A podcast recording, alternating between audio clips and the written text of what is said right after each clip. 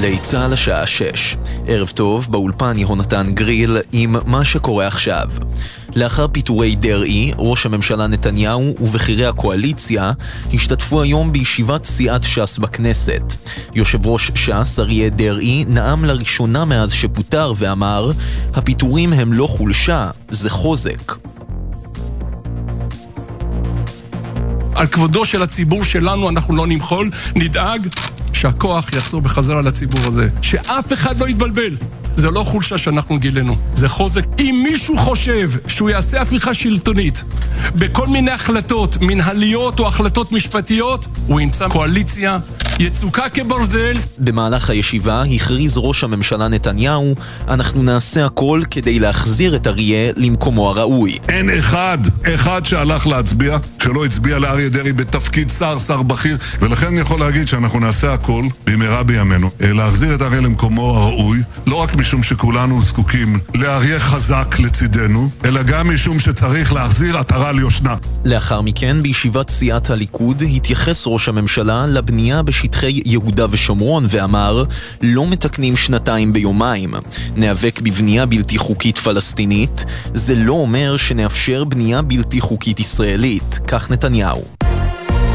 חבר הכנסת מיקי לוי מיש עתיד תקף את מחליפו יושב ראש הכנסת אמיר אוחנה מהליכוד על השתתפותו במפגן התמיכה באריה דרעי ואמר לירון וילנסקי ביומן הערב לא היה ראוי שישתתף בישיבה. יו"ר הכנסת הוא דמות ממלכתית, אחד מארבעה סמלי שלטון. לטעמי לא היה ראוי שהוא ישתתף בכלל בישיבה הזו על אחת כמה וכמה להתבטא כלפי שופטי בית המשפט העליון. הוא יחד עם נשיאת בית המשפט העליון הם שניים מתוך ארבעה סמלי שלטון. תלמיד בן 17 מאבו גוש נעצר בחשד שתקף מורה בבית ספרו וקרם לאשפוזו בבית החולים. התלמיד נעצר היום בשעות הצהריים כשעל גופו הותר אגרופן ותרסיס פלפל. כתבתנו לענייני חינוך יובל מילר מעדכנת כי ארגון המורים הודיע בתגובה לאירוע שהלימודים בבית הספר יושבתו מחר במהלך כל היום. סלים ג'אבר, ראש מועצת אבו גוש, האשים בגלי צה"ל את בתי המשפט ואמר יש עוד הרבה מקרים אלימים. אנחנו מגנים את זה בחלפות. היום הוא הודיע לבית ספר, ואז נתן מכה חזקה. אני דיברתי עם המפקחות, ואני עושה הכל שהילד הזה לא יחזור לבית ספר. הבעיה שלנו זה בבתי המשפט, שיש עוד מקרים אלימים. פועל בניין התחשמל ונפגע קשות באתר בנייה באשקלון. צוות מגן דוד אדום שהגיע למקום ביצע בו פעולות החייאה והצליח לחדש את הדופק. לאחר מכן הועבר הפועל לקבלת טיפול במרכז הרפואי ברזילי בעיר כשהוא במצב קשה. כתבנו בדרום רמי שני מציין כי נסיבות המקרה נחקרות. מזג האוויר למחר מעונן חלקית עד בהיר, ללא שינוי ניכר בטמפרטורות. אלה החדשות שעורכת שחרית פילזר.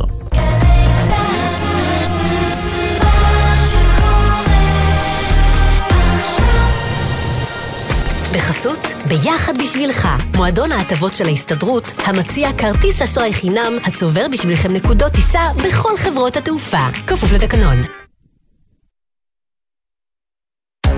עכשיו בגלי צה"ל, עמית תומר וסמי פרץ עם החיים עצמם. מה שקורה עכשיו.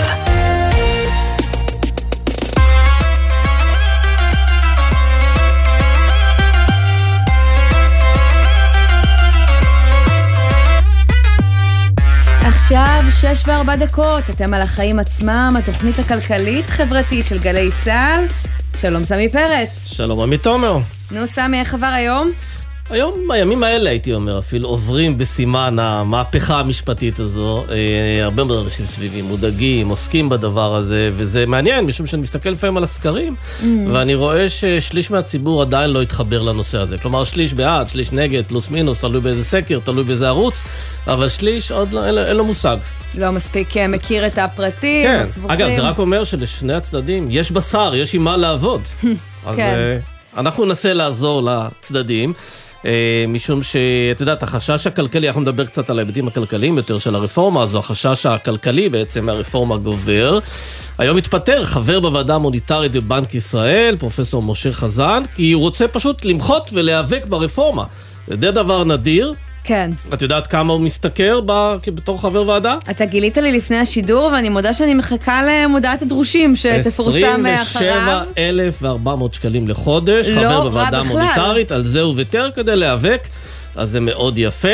אה, גם ועדה בהייטק. שרק אה, נגיד, אולי נספר כי זה יכול להיות מעניין את המאזינים, אני חושבת. לא יושבים בה יום-יום, זאת לא משרה מלאה, זה כמו איזו חברות באיזשהו אה, דירקטוריון, או ועדה, או כן. גוף כזה או אחר. נכון. מסתבר שזה משתלם, אבל אין ספק שהעבודה שהם עושים היא חשובה. לא, אין ספק שהיא חשובה, אבל אתה יכול לעשות עוד דברים, רוב מי שיושב שם עושה עוד דברים וזה בסדר.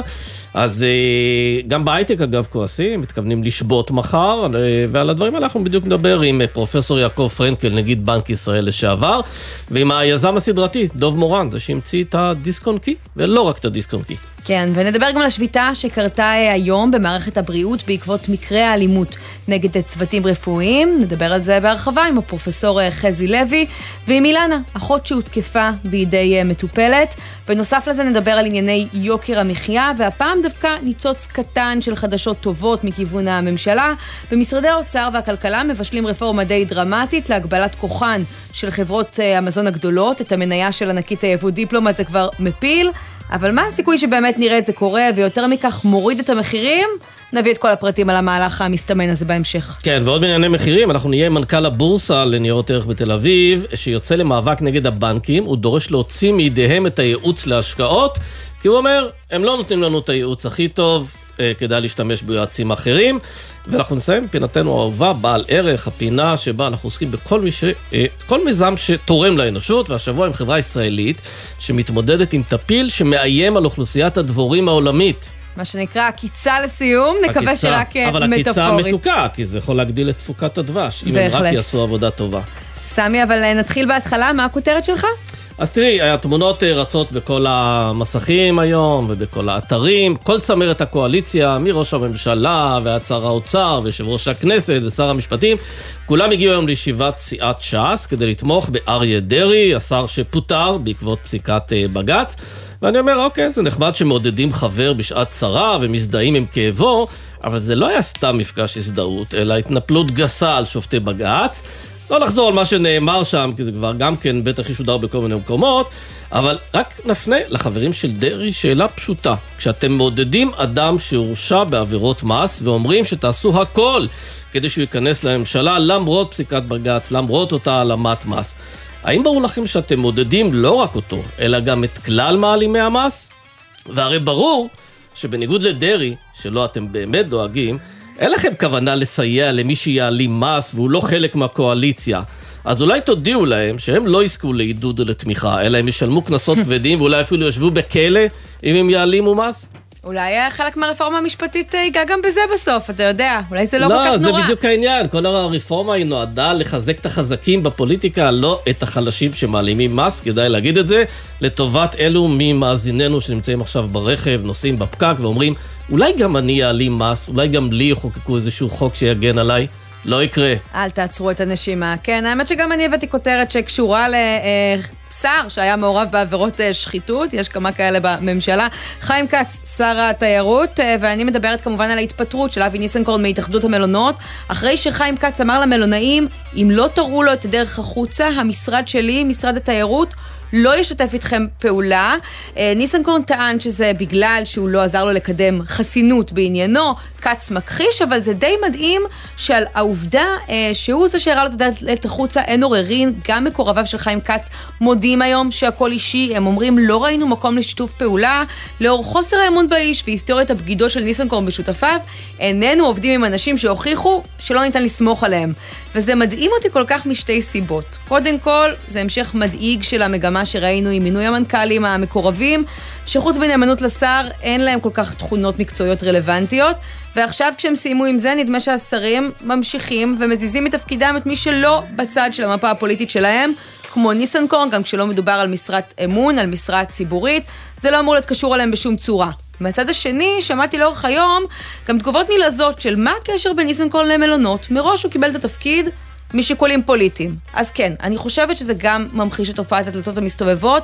דיברנו פה אתמול על איילת שקד והמעבר שלה הישר ממשרד הפנים, בו היא הייתה אחראית על גופי תכנון נדל"ן, ליושבת ראש דירקטוריון חברת נדל"ן, ובאמת יש בה ניסיון לקחת אדם בעל השפעה פוליטית ולנסות להשתמש בה לשיקולים מסחריים, בעייתיות, ולמרות הכל, לאף אחד לא מגיע שיטרקו לו את הדלת, כמו שקרה כאן. כן, לא, גם צריך להזכיר שזה לא שאבי ניסנקורן הוא מנכ"ל של משרד ממשלתי ואתה לא מסתדר איתו, הוא מנכ"ל של התאחדות המלונאים, שזה כן. בכלל לא קשור. והוא בא ואומר, חברים, אתם, המלונאים, כולכם תיפגעו אם האיש הזה יישאר אצלכם. זה כבר מה שנקרא... אה, סחיטה באיומים קוראים לזה? כן, תשמע, זה גם פה זה איגוד מקצועי, אבל אני טועה מהצד הבא, אנחנו רואים, ותכף נדבר על זה, המון חברות שיצאו מחר אה, לשביתה. להפגין? האם גם אה, שם יגידו בואו נחליף את המנכ"ל, תביאו מישהו אחר כי אני לא רוצה לשבת איתו כשהם יצטרכו משהו מהממשלה? מאוד מדאיג, מאוד בעייתי, וחבל כן. שהכל אישי ככה. ואיך אמרו? זה לא אישי, זה פרסונלי. כן. נתחיל. נתחיל. אז הסערה סביב מכתב הנגידים נמשכת. נזכיר, אתמול הפרופסורים יעקב פרנקל וקרנית פלוג התריעו על ההשלכות הכלכליות של הרפורמה המשפטית. נתניהו טען בתגובה שזה קמפיין הפחדה של בכירים לשעבר בסך הכל, אבל אנחנו רואים את הסיפור הזה מתרחב. גם אתה הזכרת את ההתפטרות של אה, פרופסור משה חזן, אה, חבר הוועדה המוניטרית בבנק ישראל, שאומר היום, אני רוצה אה, להביע מחאה, והוא בעל תפקיד, רואה את הדברים כמו שהם היום, וגם באמת השביתה בחברות רבות. רבות, כבר לא רק ההייטק, ראינו גם את האדריכלים אה, מצטרפים עכשיו, והמרצים. רופאים עוד, אפילו, uh... ראיתי מחאה של החלוקים הלבנים, של רופאים שעכשיו יצא גם כן. כן, כלום... אגב, היום הם שובתים בגלל סיבה אחת, מחר הם ישבתו בגלל סיבה שנייה. נכון, אז uh, בעצם בסופו של דבר הם חוששים מההשלכות הכלכליות, ואנחנו רוצים לדבר עם מי שהתחיל הכל, פרופסור יעקב פרנקל, שעבר נגיד בנק ישראל וחתן פרס ישראל, שלום. שלום וערב טוב. קודם כל מעניין אותי, אתה רואה קשר בין הדברים? אתה חושב שהעובדה שהצפתם את הבעיה הכלכלית שיכולה להיגרם פה אה, גרמה אה, לציבור אה, להתעורר, או שזה מחאה אידיאולוגית במסווה של מחאה כלכלית? כי קראנו את הדברים שאתם כותבים. ובאמת התאמצתם אתם להתעסק בשיקולים כלכליים גרידא, כתבתם אנחנו לא פוליטיקאים ולא פעילים פוליטיים ולא משפטנים, אבל יש השלכות כלכליות מקצועיות. נכון מאוד, אנחנו הדגשנו את זה בצורה הכי חזקה שאפשר, אנחנו לא אנשים פוליטיים, אין לנו שום אג'נדה פוליטית, אין לנו שום חשבון אחר, אנחנו לא קשורים לשום מערכת, אנחנו אזרחים שמנוסים בנושא ורצינו להתריע, כי אנחנו רואים סכנות אמיתיות. והסכנות נובעות מכך שאם אנחנו מסתכלים על העולם ואנחנו שואלים מה קרה למדינות שבהן הוחלשה המערכת המשפטית, שבהן לא הייתה מגבלה שיפוטית אפקטיבית על הרשות המבצעת. ומה שראינו זה ששם היו נזקים מאוד חמורים, ההפך הוא גם נכון, באותן מדינות שיש עצמאות לבתי המשפט ולמגבלות שיפוטיות אפקטיביות על הרשות המבצעת, הצמיחה שמה יותר גבוהה. כן, אבל אם מסתכלים, אם מסתכלים כן. על הרפורמה הזו, נגיד בנעליים של חברת דירוג או של משקיע זר, הוא מסתכל על כלכלת ישראל ואומר לעצמו, אבטלה נמוכה, גירעון נמוך, יחס חוב תוצר ירד חזרה לרמה שלו ערב הקורונה, באמת נתונים חזקים. אז מה אכפת לי איך הם ממנים את השופטים שלהם? אז יהיו עוד שניים או שלושה פוליטיקאים. תסביר למה הוא טועה. אה, אנחנו צריכים להיות אה, קצת יותר אה, מדויקים לגבי ציר הזמן. למדינת ישראל לא היה דירוג הרבה שנים. ואני, כשאני הייתי עוד נגיד, ומדובר פה לפני 30 ו-20 שנה, המטרה וכל המאמץ היה תתחילו לדרג אותנו, אנחנו רוצים להיכנס לשוקי ההון בעולם, אנחנו רוצים להיות, אה, ליהנות מהפירות של אינטגרציה בשווקים השונים, וזה היה מאמץ לא קטן. ואמרו לנו בדיוק מה צריך לקרות. אנחנו צריכים לסדר קודם כל את הכלכלה, והיא סודרה, אני מוכרח לומר שאנחנו הפכנו להיות שם וסמל בעולם. אגב, רק צריך להזכיר שבאותם שנים ישראל הייתה צריכה לקבל ערבויות מהאמריקאים כדי לגייס חוב במחיר אה, סביר, אה, ומזה נכון השתחררנו. מאוד. נכון מאוד, כי לא יכול, ולא השתחררנו בגלל שלבשנו חליפה יפה. השתחררנו בגלל שבאנו עם ביצועים נכונים, הורדנו את האינפלציה, פתחנו את שוק מטבע החוץ, בקיצור, עשינו את הדברים הכלכליים הנכונים. לא הייתה אף פעם שאלה לגבי העוצמה של המוסדות הדמוקרטיים במדינה. אבל לרשויות הדירוג יש, הן נותנות משקל מאוד גבוה למערכות המשפטיות שמבטיחות חוקי אה, אה, דיני קניין, למ, ל, ליציבות במערכת ה... רגע, אבל אם הממשלה תבוא למשקיעים הזרים ותגיד להם, חברים, אין לכם מה לדאוג, אנחנו לא נפגע בהשקעות זרות. יש לנו עניינים פנימיים שלנו שקשורים לגיוס חרדים לצבא, או להסדרה של מעמד של אה, מאחזים וכדומה, עניינים ישראלים פנימיים, לא עניינכם, אתם תמשיכו להשקיע, תקבלו את התשואות על ההשקעות שלכם. זה לא יכול לעבוד? כן, אה, אה, אני הייתי רק אומר שאפשר לנסות, אני חושב שלא שווה לקחת סיכון כלשהו.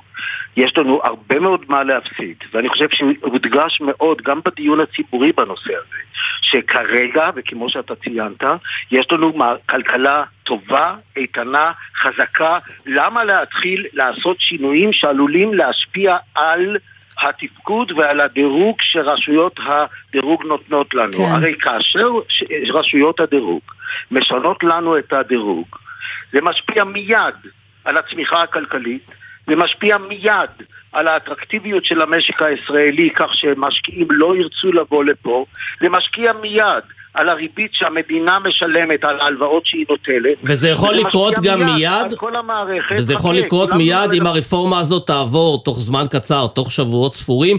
אתה רואה מצב שבו הדירוג של ישראל ירד תוך מספר חודשים? זאת לא, זה לא, זה לא הקצב שרשויות דירוג פועלות. רשויות הדירוג בהתחלה נותנות התראה אחר כך שמים את ישראל על מה שקרוי The Watch List, מסתכלים עלינו, ואחר כך מתחילה, מתחילים השינויים הללו. אבל אני אומר, לפעמים זה קורה מאוד מהר. רק בשנים האחרונות זה קרה בהונגריה. כן, אבל זה אולי גם מסביר למה כשנתניהו אומר אתמול בישיבת הממשלה אה, שהדירוג שלנו בינתיים מצוין וגייסנו אג"ח, אין ממש קשר כי התהליכים האלה יותר אה, ארוכים. תגיד, אנחנו יודעים שהוא מאוד כן. מעריך אותך, אה, הוא אפילו ניסה נכון, להחזיר אותך לקדנציה נכון, שנייה בבנק ישראל. דיברתם מאז המאמר הזה? אני רוצה, רק שנייה, רק שנייה, בואו נלך סעיף סעיף. אני רוצה לומר שהמשפטים שנאמרו הם נכונים, אבל את אמרת בינתיים, אני מבקש לשים שלושה קווים תחת המילה בינתיים. Mm. עוד לא קרה כלום. עד עכשיו אנחנו רק יוצרים את הדיון הציבורי, ואנחנו כבר חשים בעובדה שבדיון הציבורי השסע רק גדל, הסולידריות החברתית רק גדלה, וישנו מושג שקוראים לו חוסן של מדינה, שגם הוא פונקציה של התחושה של שהדיונים והשינויים בו נעשים בצורה שקולה. כן, אז אני תוהה, כן. אה, האם באמת שוחחתם מאז המאמר הזה בידיעות אחרונות? לא. מה חשבת על הדברים לא- שלו, לא שזה קמפיין אה, הפחדה של בכירים לשעבר?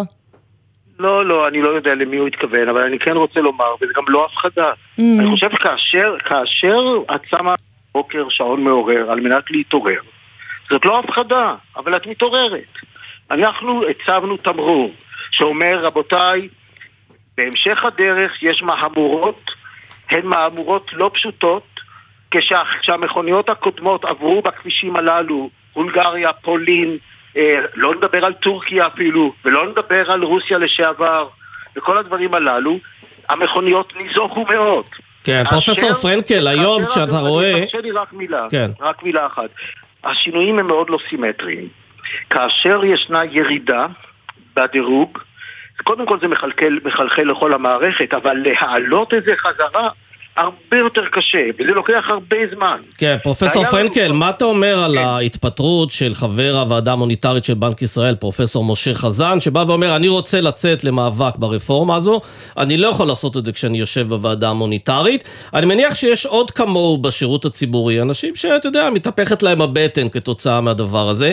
הם צריכים לצאת נגד הרפורמה בזמן שהם בתפקידיהם, או שהם חייבים לפרוש ואז לצאת למאבק? אני לא חושב ש... אני, אני לא יודע, אני לא יודע את השיקולים שלו, אני מוכרח לומר שאני מכבד אותם, כי גם בפתיח שלכם ראיתם שאין לו הרבה מה להרוויח מזה, רק להפסיד, אז במילים אחרות הוא כנראה אדם שהוא מרגיש חזק בעצמותיו את הצורך אה, לבטא את עצמו בצורה זו או אחרת, אבל mm. אני כן רוצה לומר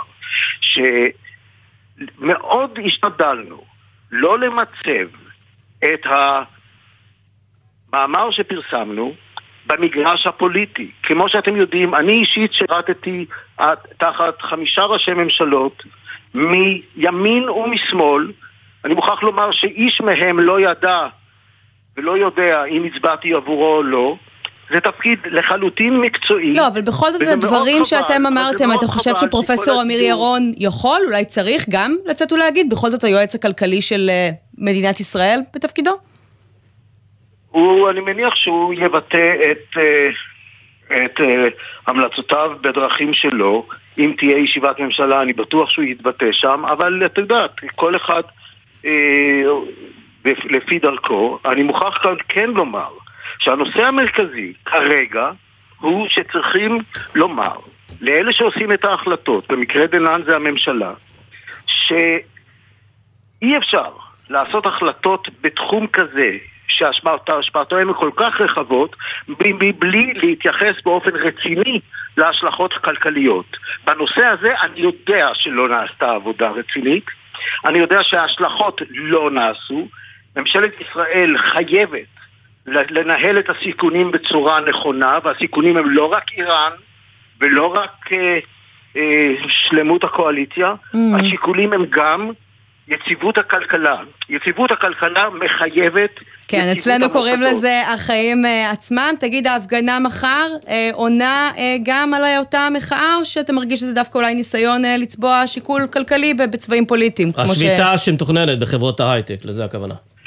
אני שוב פעם אומר, כל סקטור מדבר מדם ליבו, זה אני יודע, אבל אני מכיר חלק מהאנשים הללו, זה באמת יהיה עוול אם אנחנו נכניס את כל הדיון הזה לקופסאות של פוליטיקה, של ימין לעומת שמאל, או שמאל לעומת ימין. אני יודע לגבי עצמי, אני, הדעות שלי לא משקפות ולא רוצות להיכנס ולהיכנס לקופסה האם אתה בעד או נגד, ולכן השאלה שהייתה האם דיברתי עם ראש הממשלה או לא, האם ההפגנה היא נגד הממשלה או לא, זאת לא הפגנה נגד הממשלה, זו הפגנה לטובת הדמוקרטיה, שיפור התהליכים של שיפור של הדיון עצמו. אני חושב שיש מקום, ויש תמימות דעים, שיש מקום לשיפורים רבים במערכת המשפטית, אבל לא צריכים להרוס את האושיות של זה, וגם לא צריכים לתת את התדמית של כוחניות ודורסנות. כן. אפשר לעשות את זה, ואני המלצתי גם קודם, להקים את השולחן העגול, שבו יהיה שיח מאוד רציני על נושא מאוד רציני. שההשלכות שלו הן רבות, הן ארוכות טווח. פרופסור יעקב פרנקל, לשעבר נגיד בנק ישראל, גם חתן פרס ישראל, תודה רבה ששוחחת איתנו. תודה רבה לכם וערב טוב. ואנחנו uh, עוברים uh, בעניין הזה uh, לשביתה עצמה שתארך מחר, שביתת אזהרה של שעה, יותר מ-400 חברות כבר הודיעו שהצטרפו אליה והרשימה הזאת כל הזמן מתעדכנת. ואיתנו בעניין הזה דוב מורן, יזם ומנהל שותף בתעשיית ההייטק. ערב טוב. ערב טוב. מה יקרה בחברה שלך מחר uh, ב-11 בבוקר? יש אנשים שאני מניח שירדו וימחו, ויש כאלה שלא, זה בסדר גמור. כן, אבל תגיד, אתה יודע, אנחנו רגילים, ב... שרוצים להפעיל פה לחצים בישראל, שיש שביתות של שירותים שהצרכן הישראלי מרגיש אותם, חשמל, מים, בית חולים, בית ספר, או נמל תעופה. שביתה של הייטקיסטים, שאת רוב התוצרת שלהם בכלל מוכרים לחו"ל, היא תהיה אפקטיבית ב- ב- בהפעלת לחץ על הממשלה? אני, אני איתך בזה שאני חושב שהמילה שביתה היא פחות, המילה פחות נכונה כאן, והייתי קורא לזה מחאת ההייטקיסטים, ולא שביתה. אבל uh, מחר מי שמחר במילה שביתה, וזה ביטוי שכבר, uh, אתה יודע, נתפס, uh, אבל בעיקרון זה אין פה שביתה שבה מוחים כנגד, או, או שובתים כנגד מנהלים, או נגד מקום העסק שבו עובדים, זה, זה בעיקרון מחאה, ומחאה מאוד לגיטימית, לצערי. אתה חושב שהיא תתרחב מעבר לבאמת שעה של הפסקת עבודה? הרי זה לא באמת פגיעה אני... דרמטית בפריון, זו תעשייה עם פריון מאוד גבוה. לא, לא, הפריון פה הוא בכלל, הוא, הוא לא נישהו, כי, כי, כי, אני, כי, כי כולם עובדים, כולם עובדים כמה שצריך, ואם צריכו אותו לעבוד יותר, אז יעמדו את השעה יותר. ואני חושב שאין שום כוונה ליצור מצב של פגיעה בפריון כדי להשיג איזשהו הישג. זאת שביתת מחאה, זה מחאה, זאת מחאה. זה מחאה שבאה, אני מאמין, להיות ראש חץ ולהפגין את הנושא הזה, הנושא של המשילות, הנושא של הדמוקרטיה, הן קריטיות לתעשייה הזאת, והן קריטיות למדינת ישראל. תגיד, לך יש קרן אה, השקעות? אתה כבר מרגיש את המגמה שכל הזמן מדברים עליה? שאולי ההשקעות הזרות יאטו, ייעצרו, שאנשים אה, יחששו להשקיע פה? זה כבר קורה בשטח?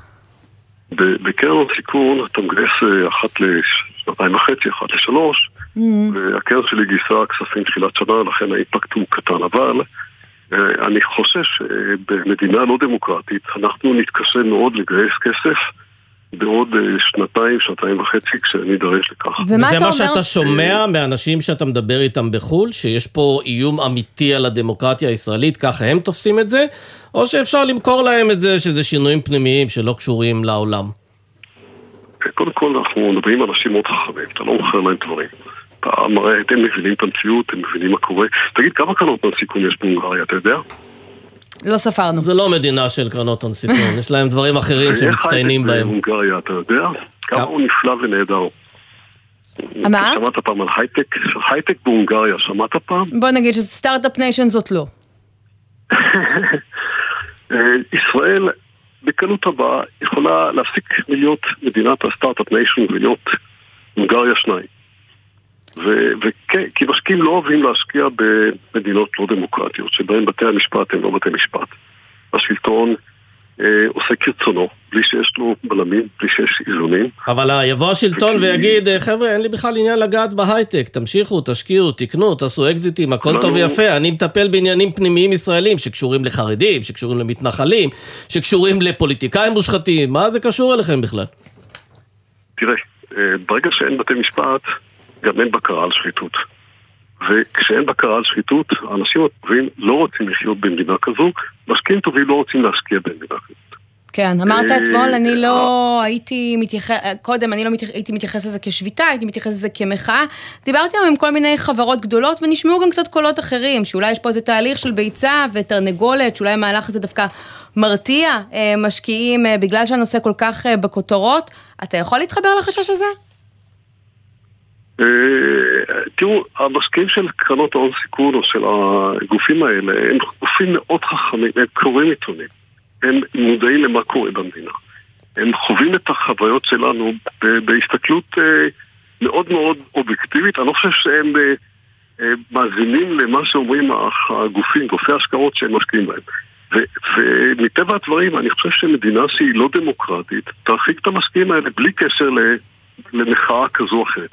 כן, דוב, לסיום רק, אתה מעריך... המטרה שלך, רגע, דקה, חשוב להגיד, המטרה שלך זה לא להרים פלג למשקיעים פוטנציאליים, אל תשקיעו בישראל, אל תשקיעו בנו. לא, לא, ברור שלא, כולם רוצים שישקיעו בהם, אבל אני מנסה להבין, אה, אתה חושב שמחר תהיה באמת אה, מחאה של שעה, ונגיד שהרפורמה הזו בכל זאת מתקדמת, אה, אתה צופה שיהיו עוד צעדים, אולי צעדים יותר חריפים של חברות הייטק, או שהם מסתפקים בלהגיד את דעתם שעה וחוזרים חזרה למשרד? החשש האמיתי שלי זה שאנחנו בדרך לכיליון המדינה הישראלית, היהודית, כפי שהיא היום. כי יתחיל תהליך שבו אנשים יעזבו. אנשים טובים, אנשי הייטק, הם אנשים מאוד מבוקשים בעולם. אין להם בעיה להקים את החברה שלהם בישראל, ואין להם בעיה להקים את. כן, יצא לך לדבר על זה עם אה, שר האוצר או עם ראש הממשלה? לא לדבר על זה, אה, שר האוצר, ראש הממשלה לא מתקשרים אליי כדי לדון איתי בנושא הזה, אני לא בטוח שזה כל כך הכי מעניין אותם, וכפי שזה נראה כרגע, מה שמעניין אותם זה איך לרצות את החרדים, אה, מה קורה עם דרעי, וזה הדברים שעומדים בראש מעייניהם, ואני חושב שגורל המדינה, לצערי, כבר מזמן הפסיק לעניין את ראש הממשלה שלה. דוב מורן, יזם ומנהל שותף בתעשיית אה, ההייטק, תודה רבה על כן, הדברים האלה.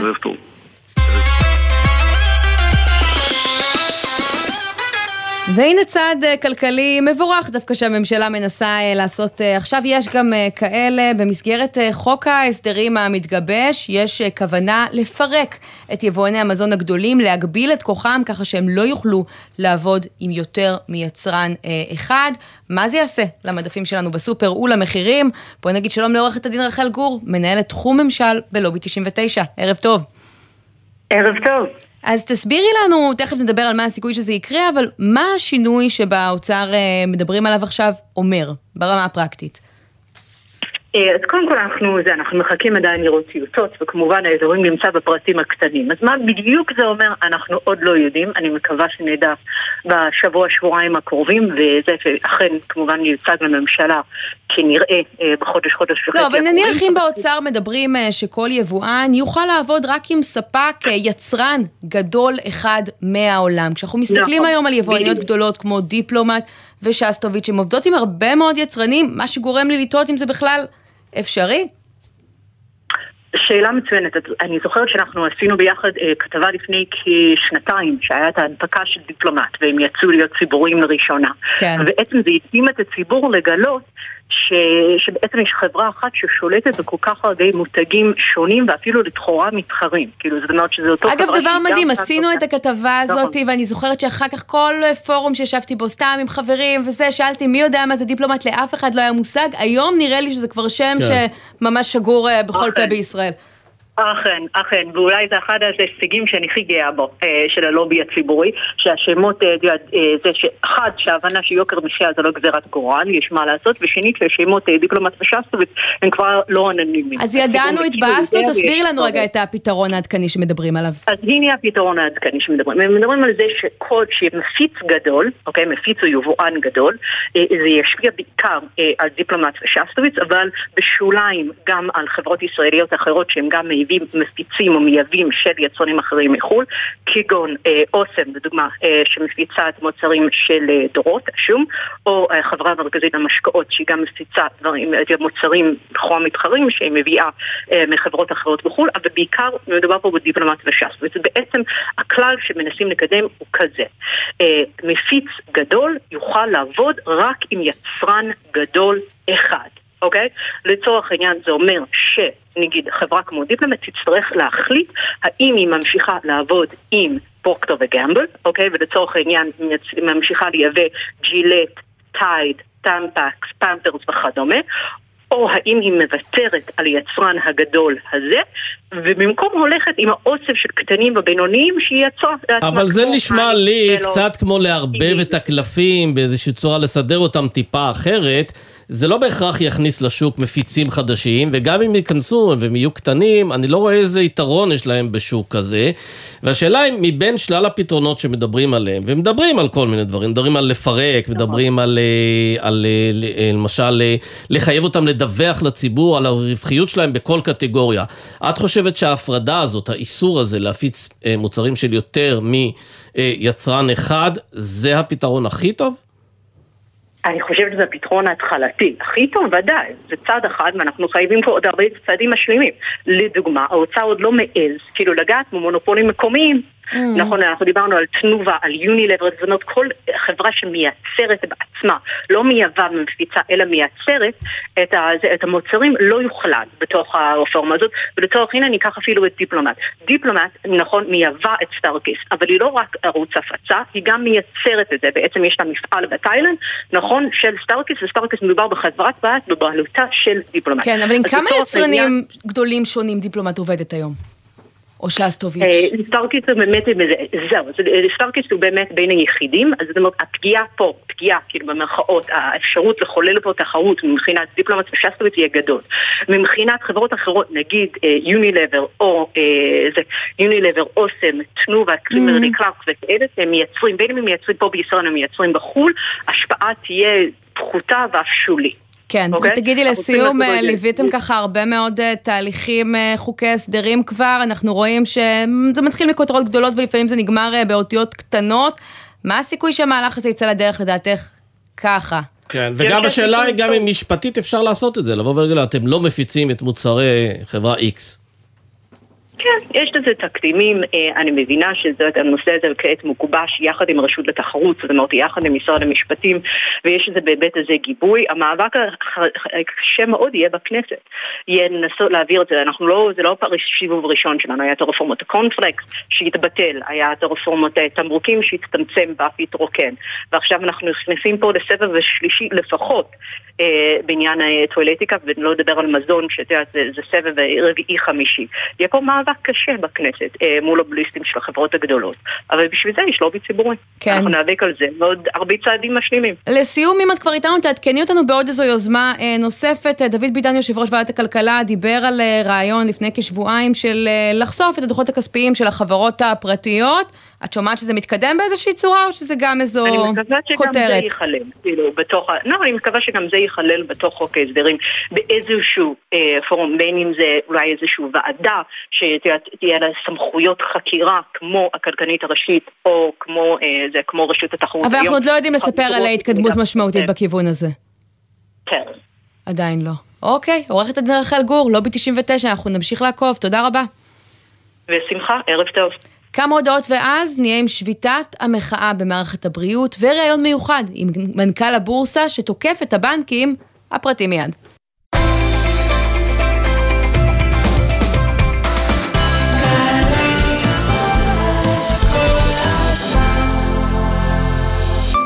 שלום, כאן איתי הרמן. זה שאני יודע את כל שמות נשיאי ארצות הברית, למשל, עזר לי לקבל לא מעט משרות.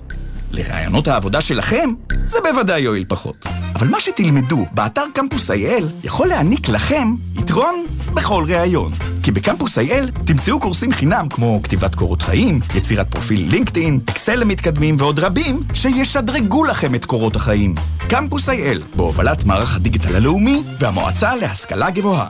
שלום, כאן ריף נאמן, ואני מזמינה אתכם לגעת בכוכבים הגדולים ביותר, אבל על אמת. בואו לשבוע החלל הישראלי בהובלת סוכנות החלל הישראלית במשרד החדשנות, המדע והטכנולוגיה. מגוון פעילויות מעשירות עם אסטרונאוטים אמיתיים, ניסויים, הרצאות וחוויות שיעיפו אתכם לחלל. מ-29 בינואר עד 3 בפברואר. לפרטים חפשו בגוגל שבוע החלל הישראלי. ספי ויניר פותחים את הבוקר. חבר הכנסת אוריאל בוסו, איש פתח תקווה, כמו יניר, כמוני, כמו ישי. שר לשעבר, מתן כהנא. ואני מבין שאני יוצא דופן בזה שאני לא גר בפתח תקווה. גם ישי לא. גם אני לא. מה שנקרא, חשפתי את הבלוף, אבל... ספי עובדיה ויניר קוזין, ראשון עד רביעי בשמונה בבוקר, רק בגלי צה"ל. בכל חמישי בחצות. שלום לך שחר אמנו. לילה טוב בן, מה המצב? זה הזמן. במזרחית. בן פראג' ושחר אמנו מארחים את אומני הזמר המזרחי המובילים לילה טוב לאורח שלנו דוד זיגמן, ישי לוי, יוסי גיספן, שגיב כהן, חיים מוליאל, סמי לזבי עם מוזיקה שמזכירה נשכחות והשיחות אל תוך הלילה. מי מגילה את זוהר? עכשיו הזמן במזרחית, חמישי בחצות, גלי צה"ל. עכשיו בגלי צה"ל, עמית תומר וסמי פרץ עם החיים עצמם. חזרנו ואנחנו לשביתת uh, המחאה שהתקיימה היום uh, במערכת הבריאות, מחאה על מקרי האלימות כלפי אנשי צוות uh, רפואי אחרי... המתרבים, יש להגיד. כן, עוד שני מקרים שראינו בשבוע האחרון, ואנחנו רוצים לדבר על זה עם הפרופסור חזי לוי. ערב טוב. ערב טוב. אתה היום מנהל בית החולים ברזילי, היית גם מנכ"ל משרד הבריאות. תשמע, ראיתי את האספה שעשיתם uh, בבית החולים היום, uh, את הדברים uh, שדיברת, לקחת את הנושא מאוד ברצינות. ואני חייבת לשאול אותך קודם כל, אתמול בתוכנית דיברנו כאן על הניסיון של מנכ"ל משרד הבריאות, משה בר סימנטוב, להגיד אולי שביתה היא לא הדרך, אנחנו עושים דברים, אנחנו נפתור את הבעיה. מה אתה חושב על זה, בתור מי שהיה משני צידי המתרס? יש חילוקי דעות לגבי צעדי המחאה, אבל ברור, לך, ברור אה, כשמש שצריך לעשות צעדי מחאה וצריך להעלות את הנושא שוב ושוב ושוב על סדר היום הציבורי, כי אנחנו מעלים את זה וכל פעם המציאות טופחת על פנינו. ואנחנו הופכים להיות חלק מהכרוניקה של עליית האלימות בחברה הישראלית. אז זה לא רק בכבישים שמכים עם קסדה ודרך אגב הפצועים האלה מגיעים לבית החולים לאותם רופאים שמתקיפים אותם. לא, אבל השאלה שלי... אבל, כן, זהו, אבל מעבר להגברת המודעות, אנחנו רוצים צעדים אופרטיביים, איך פותרים את העניין נכון, הזה. אז אני אני- מבין שהציבו עמדות שיטור אה, בכמה בתי חולים, זה עוזר, זה בונע במשהו, זה מייצר איזה הרתעה? שוטרים במדים בבתי החולים יכולים לעשות יותר הרתעה והם מתייצבים בכל מקום שמבצבץ את האלימות, אבל זה לא מספיק מן הסתם. ואנחנו רואים עובדתית שזה לא מספיק. אז זו הייתה השאלה צריכים- שלי בהקשר של בר סימנטוב, כי בסוף הוא היה מנכ"ל משרד הבריאות, עכשיו הוא חוזר אה, לתפקיד. אני אפילו זוכרת שהיה צוות אה, גדול אה, בקדנציה הקודמת שלו שהגיש הרבה מאוד מסקנות, יושמו חלקית. משרד הבריאות עושה מספיק כדי להתמודד עם הבעיה הזאת? אני חושב שכולנו לא עושים מספיק, ובכלל זה גם אה, המשרד. אה, אנחנו, אנחנו צריכים אה, זו, זו מלחמה רב, רב מערכתית. זו לא מלחמה רק של משרד הבריאות, זו מלחמה של המשטרה, זו מלחמה של מערכת המשפט, זו מלחמה של מערכת האכיפה והענישה. ואם מישהו, אה, אני אומר לכם, לא אחת, אני, אני נתקל בתופעות אלימות בחדר המיון ואני מאלו שמטיף ומכריח כמעט לפעמים להגיש תלונה למשטרה. והמשטרה מתייצבת מיד, יאמר לזכותה. ואז מגישים, ואז לוקחים את האנשים ושמים אותם ביום אחד אולי במעצר. למחרת הם בתנאים מקבילים במעצר בית, מחרתיים אה, נסגור את התיק כי אין מספיק עדויות ואין עניין לציבור. אז הבעיה העיקרית שהאכיפה היא לא מספיק מרתיעה, שצריך להגביר את הענישה, לא, אבל זו זה... אחת. אוקיי, ומה זו עוד? זו מה עוד אפשר. לעשות? נוכחות גבוהה יותר של אה, אה, גורמי ביטחון בבית החולים, שזה תוספת מאבטחים והשוטרים. אה, מתן, אה, מתן אה, יותר אפשרויות, ואנחנו צריכים לעשות, וזה הכל גם תקציבים, אה, יותר- אה, לחצני אה, מצוקה ואפשרות לענות אה, למצוקה. תראו, ולבסוף גם יותר תקציב על מנת להגביר את כוח האדם ולמנוע את הצטברות התורים. כי אנשים שנמצאים בתורים, למשל בחדר המיון, ביום במרכאות טוב, של פונים רבים מאוד, עכשיו גם בחורף, שאנשים ממתינים אה, ולאט לאט מבעבעים ונהיים מתוסכלים ומתחילים להתנהג כן. באלימות. אגב, היית מצייד את הצוות הרפואי באיזשהם אמצעים להתגוננות? לא יודע מה, תרסיס פלפל או משהו מהסוג הזה? אנשי הביטחון מצוידים בזה, אני לא חושב שהייתי אה, מתחיל להפוך את הרופאים ואת האחיות ואת כל הצוות ללוחמים. הייתי בהחלט... לא, זה למתגוננים, זה לא ללוחמים. לא לא דיברתי על נשק. ברור, ברור, ברור לך, לא. אולי איזה זריקה, הרדמה, כן, משהו לא מהשטח חסרים להם שלהם. אמצעים, הם יכולים להשתמש זה- זו באמצעים הייתה- אחרים. זו הייתה- מטאפורה, אבל כן. אני חושב שאנחנו צריכים שהרופאים, האחיות, אנשי מקצועות הרפואה, אנשי המנהלה, אה, יעשו את אה, תפקידם ויחושו מוגנים על ידי אנשי ביטחון ועל ידי המשטרה שנמצאת סביבם ו... ויוכלו גם לעשות את עבודתם נאמנה אם יהיו לידם עוד אנשים, על מנת שנוכל גם לקצר תורים, להוריד את סף התסכול בחברה או באנשים שממילא באים כן. מתוסכלים, חלקם אלימים, אה, ולכאורה, לכאורה, לא, הם גם צריך להגיד להם. אבל אה, תחלואי אה, מערכת הבריאות וחוסר התקצוב שלה ידועים למטופלים, יש אולי סיבה לבוא בטענות, בטח לא להרים יד או לנבל פה, ו- וחשוב שהדברים האלה ייאמרו. נכון.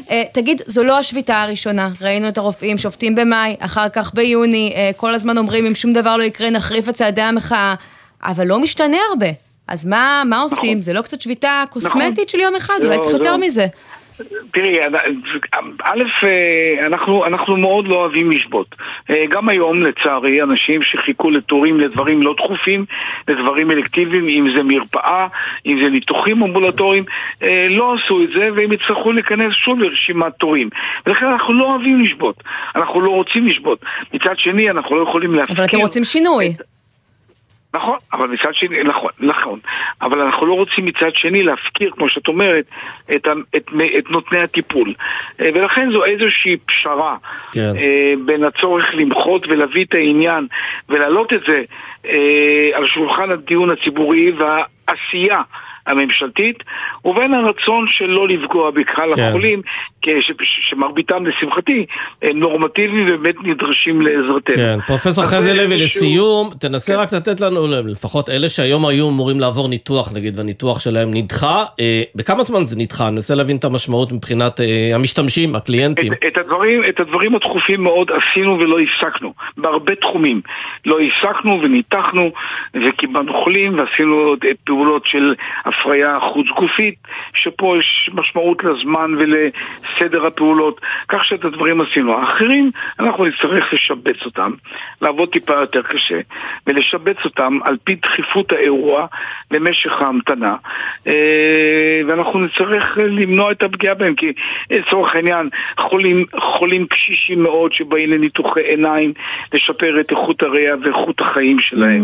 אה, ניתוחים שונים אה, שאמורים באמת לשפר איכות חיים, כי את מצילי החיים עשינו היום, בכל מקרה. כן. לא נמנענו מלעשות את זה. אז אה, זה ייקח זמן, אנחנו יודעים אה, כיצד לעשות את זה. זה כמובן ייצור עוד פעם תסכול או אי שביעות רצון, אבל שוב אני אומר, זה המחיר שאנחנו כולנו משלמים על העלייה הנוראית באלימות בחברה, ועל הצורך למחות, כן, צריך למחות. אין ספק שמה שאתה מתאר פה זה מעגל קסמים אה, הרסני. הפרופסור חזי לוי, מנהל בית החולים ברזילי, לשעבר מנכ"ל משרד הבריאות. תודה רבה על הדברים האלה.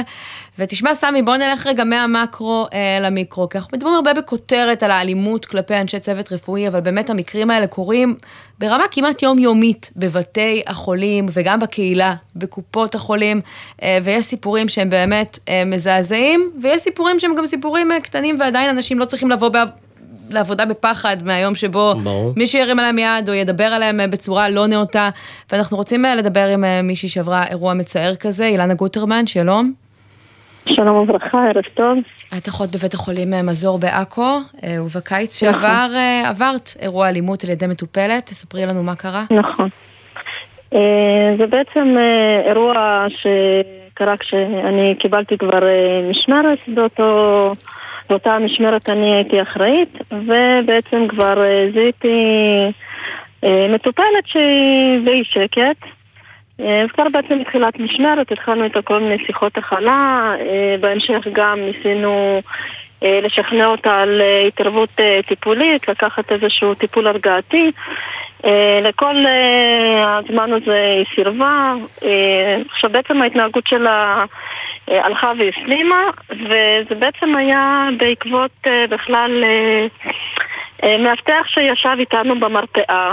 בעקבות כל, אה, דיברתם עכשיו על האלימות, באמת אה, בוצע איזשהו שינוי, ישב אצלנו מאבטח סאלה והיא החלה להאשים אותו בהאשמות שווא שהוא מצלם אותה, מעלה אותה לפייסבוק, אה, כמובן שזה לא היה, ובזמן שאני גם ניסיתי ככה להרגיע אותה באיזושהי שיחה נוספת ומשא ומתן, היא פשוט בעצם הרימה את הצג מחשב שהיה, שהיה בעצם אה, סמוך אליה, והנחיתה לי אותו בחוזקה על כף היד. ממש אה, מול מבטו של המאבטח, את אומרת. כן, כאילו זה יצא שאני בעצם הגנתי על המאבטח, מה שנקרא. ניסיתי ככה לת- איזושהי רגיעה, ובסופו של דבר... אה, זה לא התפקיד שלו לא לעצור רציתי בדיוק את זה. המקרים האלה? אה, כאילו, כן, גם לעצור את ההסלמה שלה בהתנהגות.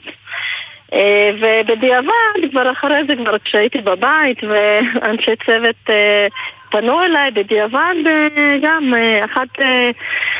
אה, אחת האנשי צוות שעבדה באותה משמרת אמרה, ואני לא הבנתי, שנייה לפני זה היא באה אליי, עכשיו היא באוזן, אני הולכת להרוס את המחלקה. כן, תגידי רק, סליחה שאני שואל אה, קצת, המאבטחים בבתי חולים, הם, איך נקרא לזה? הם אנשים אה, ברמת תפקוד גבוהה, מאבטחים ככה... זה מסייע? ערניים, חזקים ובריאים, אה, או ששמים שם אנשים כאיזה סידור עבודה? לא, יש, זה מאבטחי סאלה, זה חבר'ה צעירים בעיקר, אה, אה, בריאים, אחרי צבא, אה, והם בעצם, אה, נו, סאלה זה סיוע למען אלימות, הראשי תיבות שלהם. אז הם אה, בעצם יותר יושבים למען האמת, למען איזושהי הרתעה. אה, מבחינת הסמכויות שלהם, אה, אסור להם אה, לגעת במטופלים, אלא אם כן יש איזשהו מצב שהוא מסכן חיים. ולקחת צג מחשב ולהטיח אותו עלייך זה לא מצב מסכן חיים. זה מצב מסכן חיים, אבל היות וזה משהו שהוא מפתיע, זה, זה בעצם אה, איזושהי, זה האירוניה שבדבר, כן? וואו. זה נועד למצב מסכן חיים, אממה, למ- כאילו איך זה כן. להתקרב במצב מסכן חיים אחרי שכבר יש פגיעה. ספרי לנו כמה ו- זמן לקח לך להתאושש מה- מהאירוע הזה, איך זה השפיע פיזית, נפשית. אז אה, שוב, כמובן באותו, באותו ערב אה, גם הגשתי תלונה במשטרה וגם התפניתי למיון. אה, למזלי זה לא, לא היה שבר, אממה פגיעה שהיא יבשה לא פחות כואבת משבר. אה, אני ישבתי בעצם, אה, הייתי בתאונת עבודה חודש בבית, עכשיו הדברים הכי פשוטים שבעבר הייתי עושה בלי להניד עפעף לצורך העניין אפילו לשים גרב, והייתה לי תינוקת, התינוקת שלי הייתה באותה תקופה בת פחות מחצי שנה, לשים לה גרב גם זה משהו שהיה לי כואב. אה, הייתה לי בעצם אה, הגבלה בתנועה, היה לי איזה שהם כאבים, עכשיו זה יד, זה יד ימין. עשו משהו לאותו. תוקף? הענישו אותו? אה, אותה מטופלת טופלה במקום, היה לה איזשהו, כמובן כבר טיפול הרגעתי, אה, שרצתה או לא, אבל כן, זה טיפול הרגעתי שניתן. אנחנו, אני רוצה להסביר לכם משהו. היום, תחום בריאות הנפש זה לא מה שהיה בעבר. כולם אומרים פסיכיאטריה ובית חולים פסיכיאטרי, ישר מציירים לעצמם תמונה של אה, קשירות ושל זריקות ושל אה, בידודים וסגירות. היום המצב מאוד שונה. להגיע למצב שאנחנו קושרים מטופלת או סוגרים אותה מטופלת זה באמת במצב מאוד מאוד מאוד חריג. זה לא משהו שקורה באופן יומיומי וזה גם לא משהו שקורה באופן שבועי. כן. אוקיי, אנחנו באמת, אה, זה הרבה יותר טיפולים שהם אה, התנהגותיים, שיחות, אה, אבל שני חוגים דברים אנחנו שונים. מבינים מהשיחה הזאת, גם נוכחות פיזית של מאבטחים לא עוצרת את מקרי האלימות נכון. והענישה, היא לא מספיקה. אילנה גוטרמן, אחות בבית החולים מזור בעכו, תודה רבה ששוחחת איתנו. אין בעד מה, ערב טוב.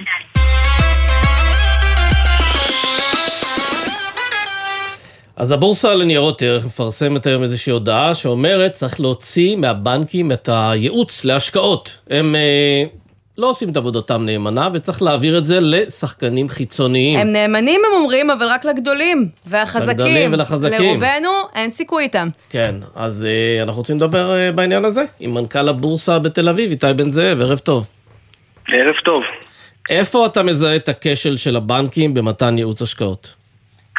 סמי, מספיק שתסתכל על שנת 2022 ותראה כמה מהכסף שהבנקים הרוויחו, וטוב שיש לנו בנקים חזקים, זה כמובן מאוד מאוד חשוב, אבל כשהריבית עלתה במשק, אז ההלוואות במשכנתאות של כולנו גם עלו באותו שיעור, אבל הכסף שנמצא בעו"ש, וגם כסף שנמצא בפקדונות אצל רוב הציבור, הציבור שלא באמת מבין, לא עלה באותו אופן. ואת הדבר הזה, זה דבר שהוא לא הגיוני, כי במדינה שמתמודדת עם יוקר מחיה, גם הנושא של עלות השירותים, או מה אתה יכול להרוויח על הכסף שלך, זה מאוד מאוד חשוב. מאה אחוז, אז אולי, יש- אז אולי צריך לתקן את זה ולוודא, או שבנק ישראל, שהוא מפקח גם על, על הבנקים, יוודא שכשהוא מעלה את הריבית, אז הם מגלגלים את זה על לקוחות, אבל מה זה אבל- קשור לייעוץ? אבל סמי, זו בדיוק הנקודה, כי לא פעם אה, מנסים לטפל בדברים דרך חקיקה, שזה, שזה יהיה הפתרון. הפתרון זה יצירת תחרות. כשיש תחרות ויש אלטרנטיבות ויש הבנה, אז דברים עובדים.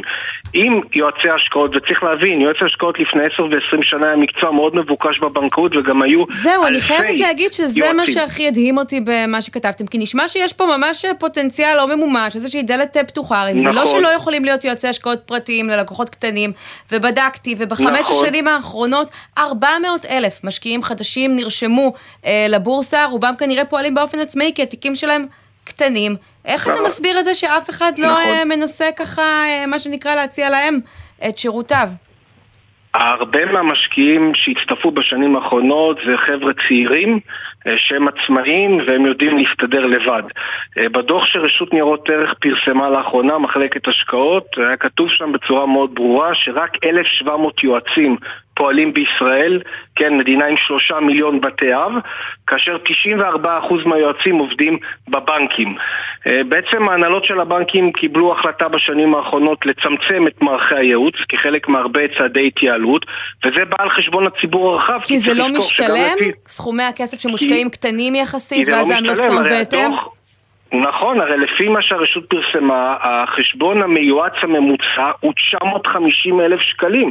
הרבה אנשים שהגיעו עם 100-200 אלף שקל, בעצם אי אפשר לפתוח להם חשבון מיועץ. עכשיו שתבינו מה שקורה, כשהפקיד בבנק מדבר איתך, אז הוא מציע לך הלוואות, הוא מציע לך פקדונות, הוא לא יכול להציע לך לפי חוק הייעוץ, שגם אותו צריך לשנות, זה מוצר תחליפי כן. לכסף שיושב בבנק ומקבל ריבית נמוכה. לא, אבל זה העניין, חלק- איתי, במשך יותר מעשור, באמת הכסף שישב בבנק לא קיבל אפילו ריבית, כי הריבית הייתה אפסית, אה, וחלק גדול מההשקעות הלכו באמת לבורסה. דווקא עכשיו, בחודשים האחרונים, כשהריבית עלתה, ואפשר סוף סוף לקבל ריבית על פקדונות, אתה אומר, צריך שהכסף הזה לא יושב בפקדונות, אלא שהוא ייכנס לבורסה, עכשיו, כשהיא לא, נמצאת סמי, ברמת סיכון. גבוהה יותר?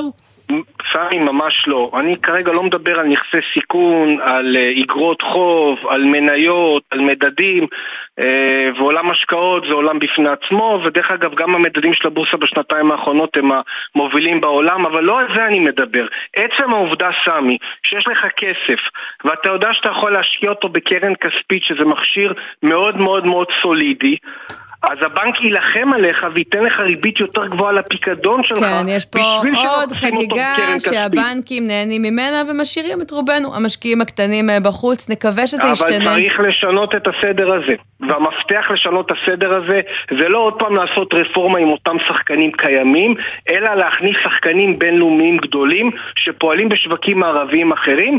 זה מה שייצר את התחרות וזה ייתן... איתי בן זאב, מנכ"ל הבורסה לניירות ערך בתל אביב, תודה רבה. תודה לכם.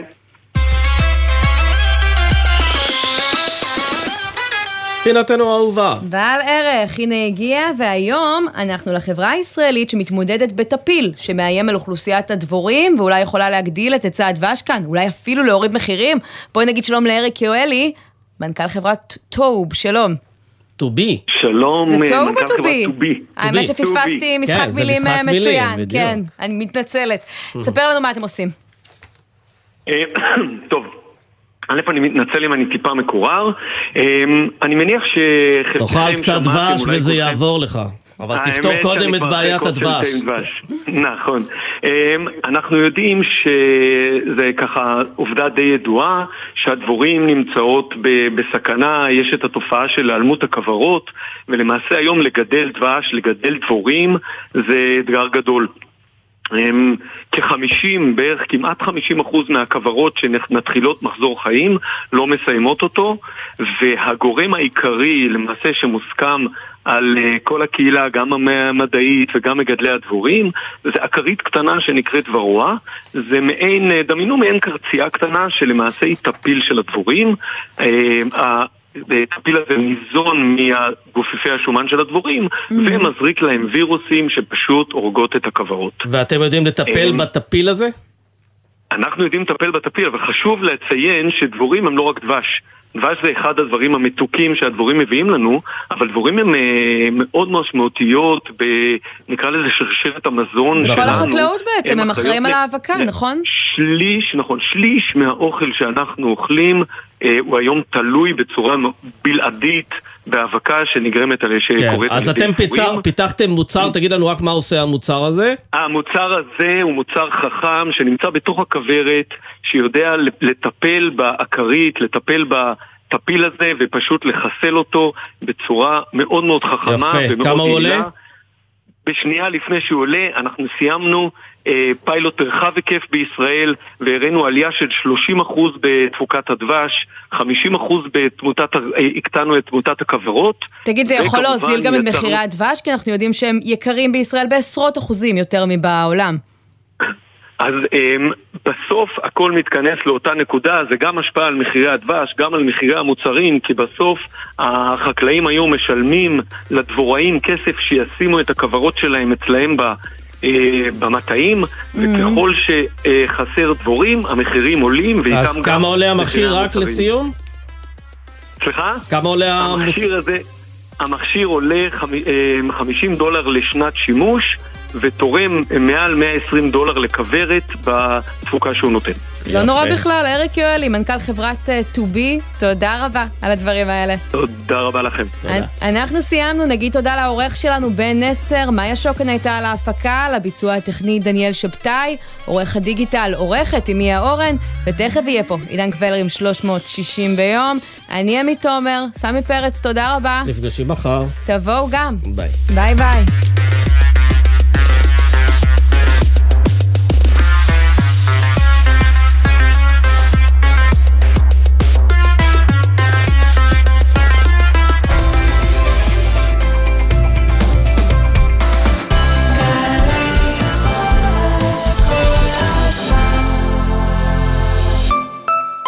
עתידכם בסמינר הקיבוצים מתחיל עכשיו.